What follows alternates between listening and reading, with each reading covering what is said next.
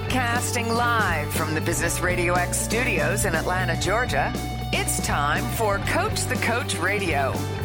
Brought to you by the Business Radio X Ambassador Program, the no cost business development strategy for coaches who want to spend more time serving local business clients and less time selling them. Go to brxambassador.com to learn more. Now, here's your host. Lee Kantor here. Another episode of Coach the Coach Radio, and this is going to be a good one. Today on the show, we have Sean Patton with Stronger Leaders, Stronger Profits. Welcome, Sean. Hey, Lee. How's it going today? It is going great. I'm so excited to learn what you're up to. Tell us about Stronger Leaders, Stronger Profits. How are you serving folks?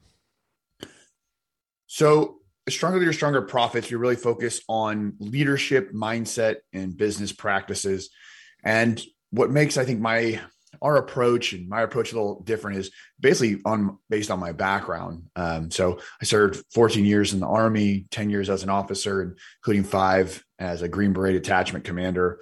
And after I got out, I started my own companies. So between an MBA and my entrepreneur experience and the special operations, I think I bring we bring a pretty unique approach to sort of melding those different worlds together and bringing an elite perspective to leadership mindset and business practices. Now, for the listeners, can you just highlight maybe some of the overlap amongst an elite uh, military professional, an elite entrepreneur? Where are some of the similarities? Uh, well, it really starts with mindset and purpose and a commitment to that mission. That's what I I really see. You know, it's it's interesting.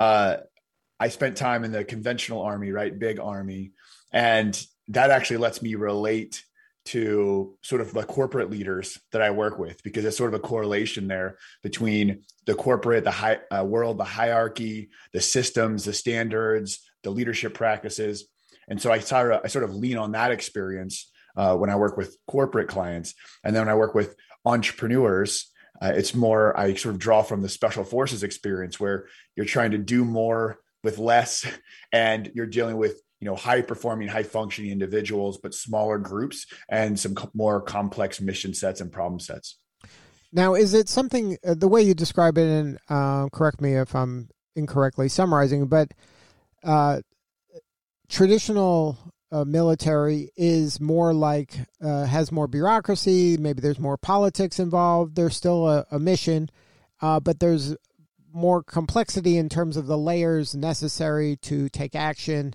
There's maybe an element of CYA uh, that isn't there in smaller groups. Maybe more entrepreneurial efforts, and then in the special forces, this is a small group that's charged to get something done less tolerance for excuses. There's way more urgency, and there's more uh, just uh, make it happen attitude. Yeah, I think that's accurate, but you know, I think it's really it's really a function of mission and size, right? So it's it's and companies find this, and, and one of my kind of specialties is actually working with companies starting to make that transition, right? I, I I'm sure you've worked with and talked with a lot of high growth entrepreneurs that they've got their small team, you know, they've got the sixth and they've got 12 people, 15 people all in one room. And, you know, everybody's communicating. It's a very flat structure. It's very fluid. You're making quick decisions. And all of a sudden they have some success and they need to hire 50 or 100 people. And you can't run, you know, a 150 person organization the same way you run with, you know, eight of your founders in a room. And so the, you know, more people that you start bringing in, uh, the more complexity you bring in, it also requires you to develop more structure, more standards, and more layers in the bureaucracy. So it's really a function of size, I think, more than anything in terms of what's the optimal operating practice. Now, is it possible to move from that nimble to the more bureaucratic in with this warrior mindset of I'm still going to be able to have a tremendous impact despite my size now, not you know, now the size, I'm going to use the size of the lever for even more impact. Absolutely. And that's that's the key is frameworks. And that's that's the problem that I see with a lot of, you know, founders and entrepreneurs as they start to grow and get that high growth stage is it really takes a different set of skills and it takes strong leadership and frameworks to start transitioning to function with a larger organization. So, you know, for example, as you as you grow and you start getting levels, all of a sudden you have to establish communications SOPs, right? The the CEO of a 500 person company can't have direct conversations with their with their sales staff or with their marketers and not be looping in the leaders and the levels between them or chaos ensues, right? So the warriors mindset really is about keeping a framework, freedom within a framework, developing a mindset of gratitude, developing a purpose uh, for your life, a mission for your company, and then you move into self discipline, and that's really the strategic execution. And then we teach perseverance and resiliency and leadership as the final component. So really the the key with a warrior's mindset, what I tried to do there was get leaders prepared to lead an organization of any size. But what I found working with larger companies is I was trying to teach or work with them on, you know, big organizational design processes and strategic planning and servant leadership. And what I re- what I realized quickly was some of these senior executives, even though were, you know, they were great at their job, they were fine, they're professionals, but they weren't actually ready because they hadn't built a foundation of strong self leadership. And that's really what a warrior's mindset is. You know, we have to we have to make sure that we're we're correct in what how we handle ourselves. And ultimately, if you can't effectively lead yourself, if you don't have self discipline, if you know, how are you gonna not just manage but lead other human beings in an organization if your home life is a wreck? If your kids aren't talking to you, right? Like your values of what you say is important and what your actions are doing aren't aligned. And that's not a recipe to lead by example. Now, when you're working with folks, are you finding them at the beginning of this journey or are they already at that established larger stage and have required some help to kind of maybe navigate through the, tr- maybe they didn't go through the transition as elegantly as they would have liked? Yeah, it's really all levels. Um, I've got some clients, you know, that are solopreneurs or just getting started and you know have a company with some revenue but they're adding their first few employees. So we can really start from the ground up and focus on them. And then i've worked with some corporate clients where you know we're they're not going to pull them out of the organization and start from zero. They have a lot of skills but we need to go back and fine tune some of the the mindset some of the values and some of the strategies to optimize you know their performance and their mindset so they can plug into their organization and make it even more efficient. So let's help our listeners uh, no matter what level they're at. So let's work with the entrepreneur first. What's some low hanging fruit for the entrepreneur to do to kind of take control and take command of their situation right now?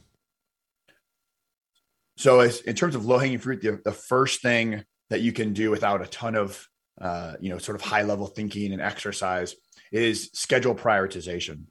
And what I've found is so many entrepreneurs are so flooded with tasks in their to do list that they're working, working, working. We've probably done this, right? We've worked, you know, we work your 40, 50, 60 hours a week and you get done and ah, catching your breath.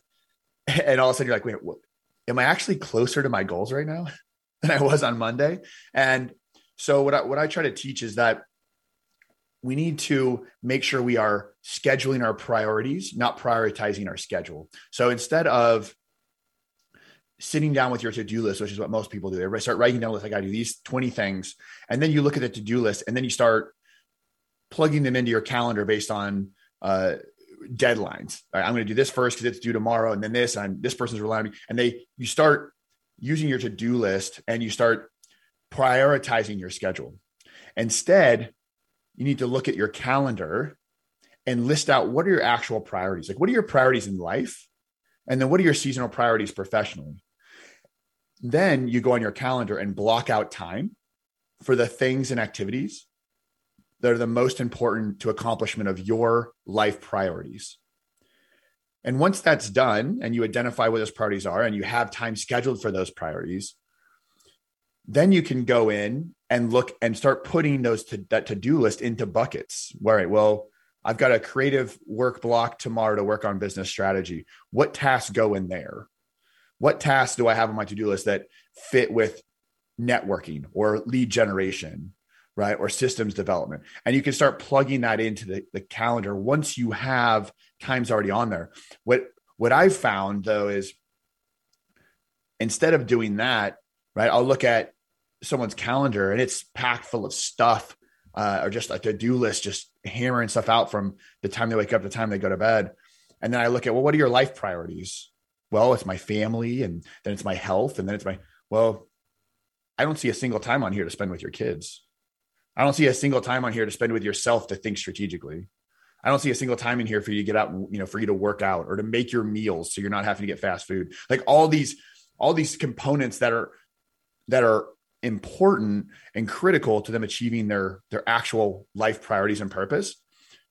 But because they don't start there and they start with the to-do list they never get to the actual important things. And they spend their whole day just putting out fires and checking and responding to email and looking at social media and checking on competitors. And they never get the real work done that matters.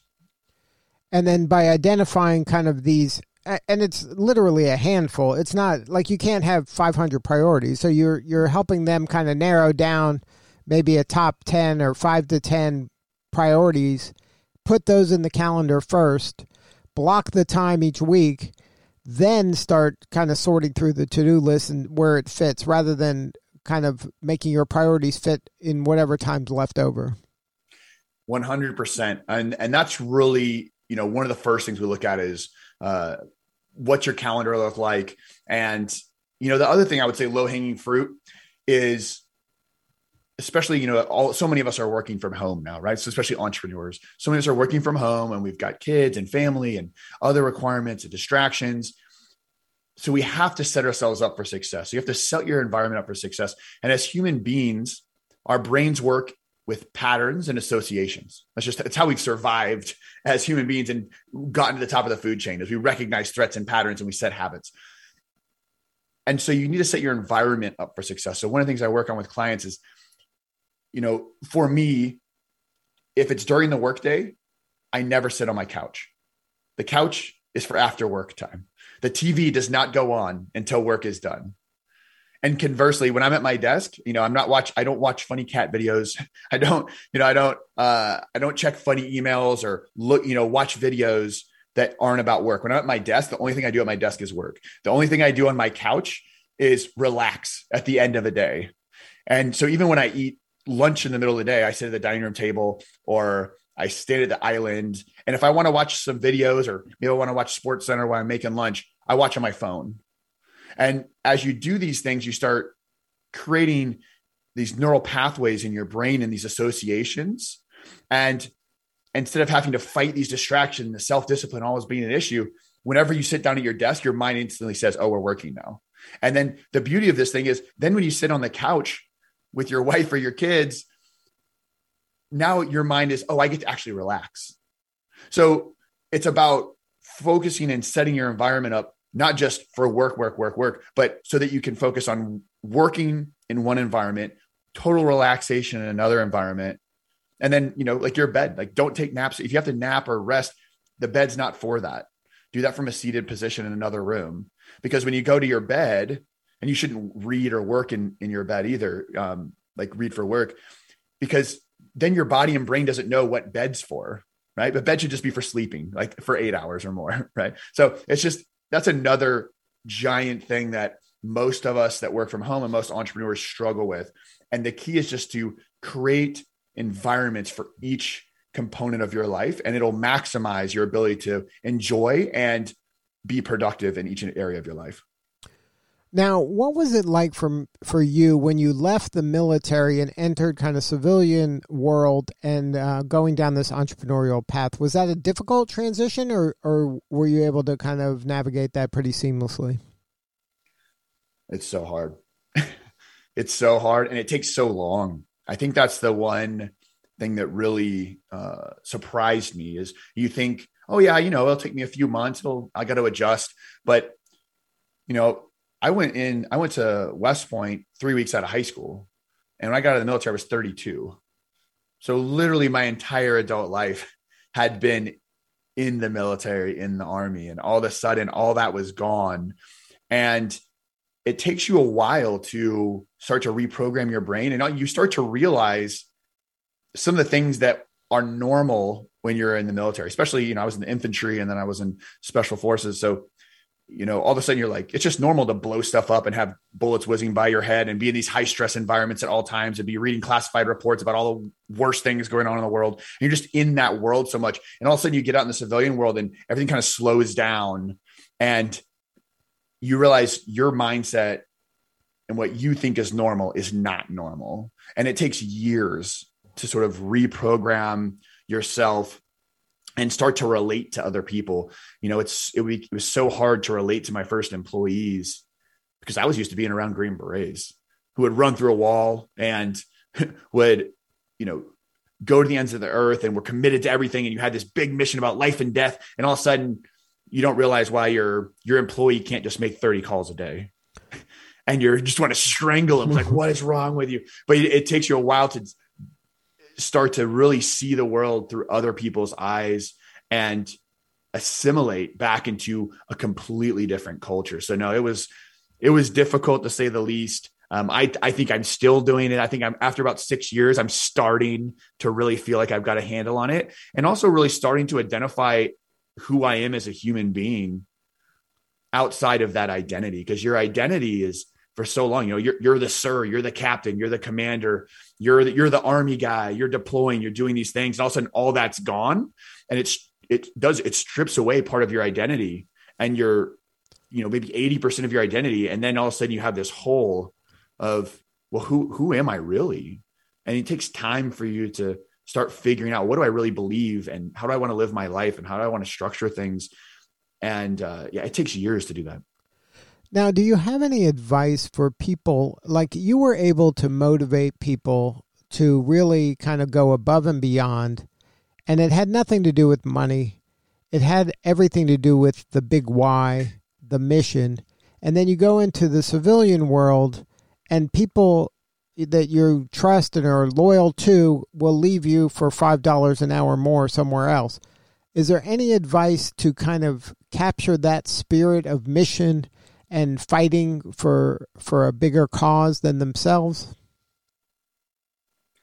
Absolutely, and um, in in my book that comes out next week called a, Warrior's Mindset, this is a huge thing I talk about, and that is establishing a north star and not just for yourself but you need to do that for your business as well and what what i have found and what i i use in the book. Is evolutionary biology and uh, metaphysics and a bunch of other things to really hammer down and, and psychological principles. The fact is that we're social creatures.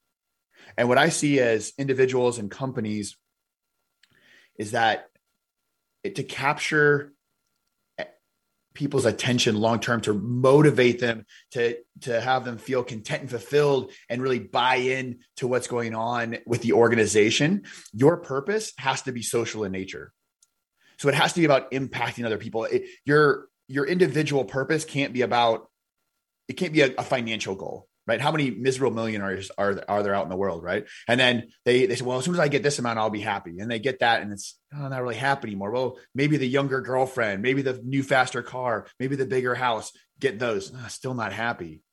And then I see that in organizations as well, right? It's like, well, we're gonna we're gonna hit this metric and do this goal, and then you get there, and everyone's like, ah, oh, okay, but I'm not really fulfilled.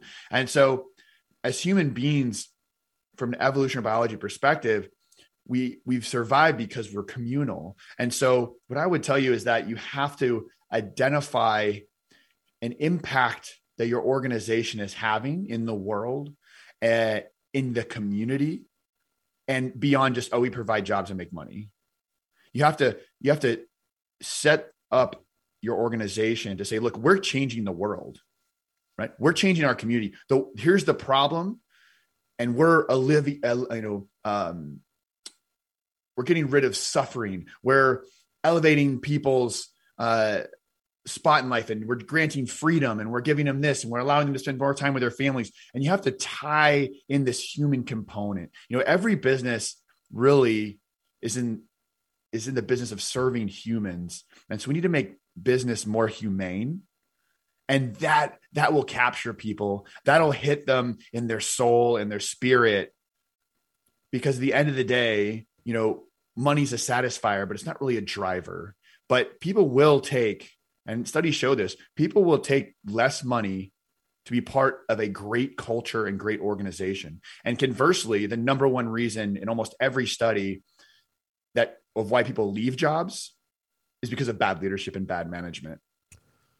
Right. Money is really a secondary factor. Right. They might say it's five dollars, but really it's a lack of culture and a lack of strong leadership. Yeah, they quit bosses, they don't quit jobs. Um, Absolutely. Now, if somebody wants to learn more, is is your ideal client? Is it that solopreneur, that entrepreneur? Is it that larger organization that wants to kind of um, get this training for their team? Like, who who's the ideal client fit for you? So both, but with different services. So with uh, corporate clients, I have an elite leadership workshop that I can do virtually or in person. And we divide that up into three modules. We talk about self leadership, we talk about servant leadership, and we talk about organizational leadership and strategic planning. And I can tailor that for, you know, senior executives or middle management. And I think it's important for for those organizations to come through with their peers, with with teams, and then individuals uh, I can work with one on one, and we're actually getting ready to launch a Stronger Leaders Society group that will be up after this after the book comes out.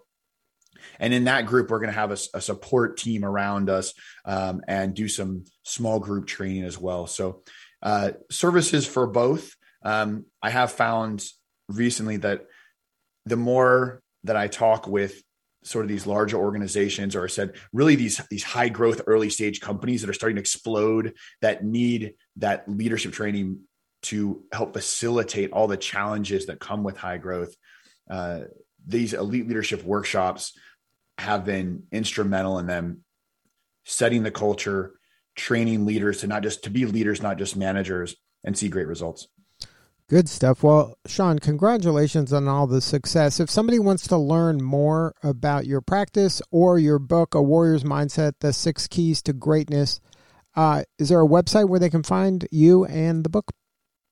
Absolutely. If you go to strongerleaders, strongerprofits.com, you'll have the updates on the book and a way to get a hold of me and different services and additional information.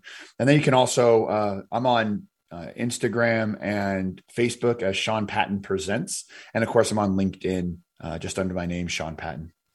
All right, Sean, thank you again for sharing your story. You're doing important work and we appreciate you. Thank you, Lee. Appreciate it. All right, this is Lee Kantor. We'll see y'all next time on Coach the Coach Radio.